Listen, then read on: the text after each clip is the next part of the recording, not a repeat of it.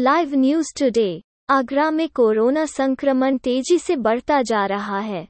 मंगलवार को 277 नए संक्रमित मिले हैं। इनमें सात न्यायिक कर्मी भी शामिल हैं। इसके कारण जनपद न्यायालय बुधवार को बंद किया जाएगा। इस दौरान दीवानी परिसर में सैनिटाइजेशन होगा।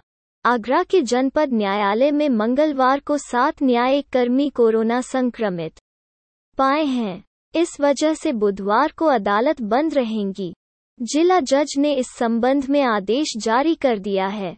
परिसर में सैनिटाइजेशन किया जाएगा। संक्रमित कर्मियों से स्वयं क्वारंटीन होने के लिए कहा है। जिला जज विवेक संगल ने दीवानी को बंद रखने का आदेश मुख्य चिकित्सा अधिकारी से मिली रिपोर्ट के आधार पर किया गया।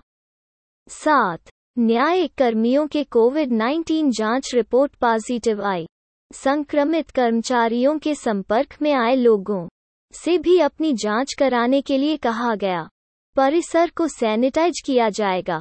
बुधवार को दीवानी के बंद रहने के कारण इस दिन होने वाली सिविल एवं फौजदारी के मुकदमों की सुनवाई अब 27 जनवरी को नियत हुई है।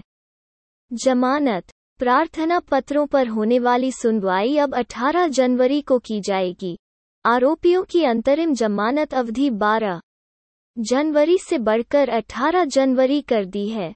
बाहरी न्यायालय फतेहाबाद, ग्राम न्यायालय तहसील बा, एतमादपुर, किरावली, अपर मुख्य न्यायिक मजिस्ट्रेट रेलवे, किशोर न्याय बोर्ड यथावत कार्य संपादित होंगे। Agra live news.